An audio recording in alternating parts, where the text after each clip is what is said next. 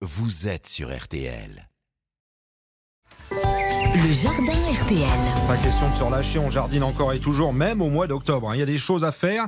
Notre spécialiste roi des réseaux sociaux est avec nous sur RTL. Bonjour Pierre le cultivateur. Bonjour Stéphane. Oui, l'automne, c'est c'est ça. hein. Il faut se projeter et préparer. Ah oui, mais moi c'est une saison que je que je j'adore particulièrement.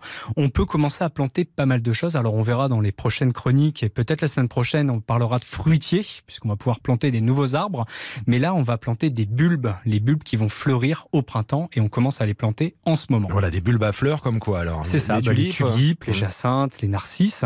Et en fait, on va les planter en ce moment puisqu'on a une terre qui est suffisamment humide. Alors là, on parle au nord de la Loire, au sud, il faudra certainement arroser. Mais en tout cas, c'est le moment de les planter pour avoir des fleurs directement au printemps prochain, donc au printemps 2023.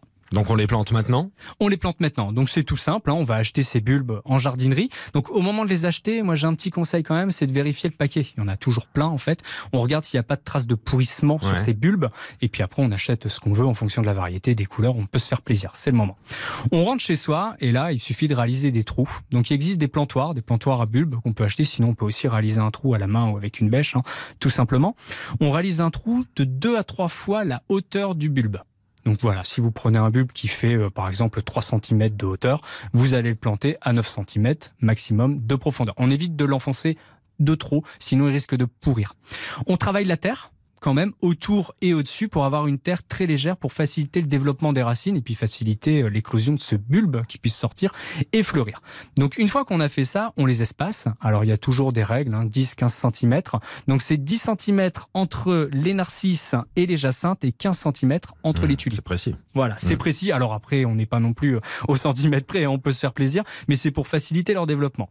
On rebouche ensuite le trou avec notre terre qu'on vient de travailler. Si on a une terre vraiment trop compacte, donc une terre qui fait un peu boue, qui colle aux mains, qui colle aux outils, on peut ajouter du sable pour faciliter le développement de ses racines.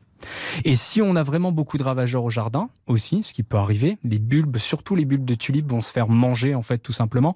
On peut aussi les planter dans des jardinières, dans des pots, et on fait exactement la même technique et on pourra les repiquer la saison prochaine en pleine terre ou on les laisse en jardinière. Voilà, bah au travail les amis, vous savez tout grâce à Pierre le cultivateur. Le rendez-vous, vous le podcastez, c'est sur euh, rtl.fr.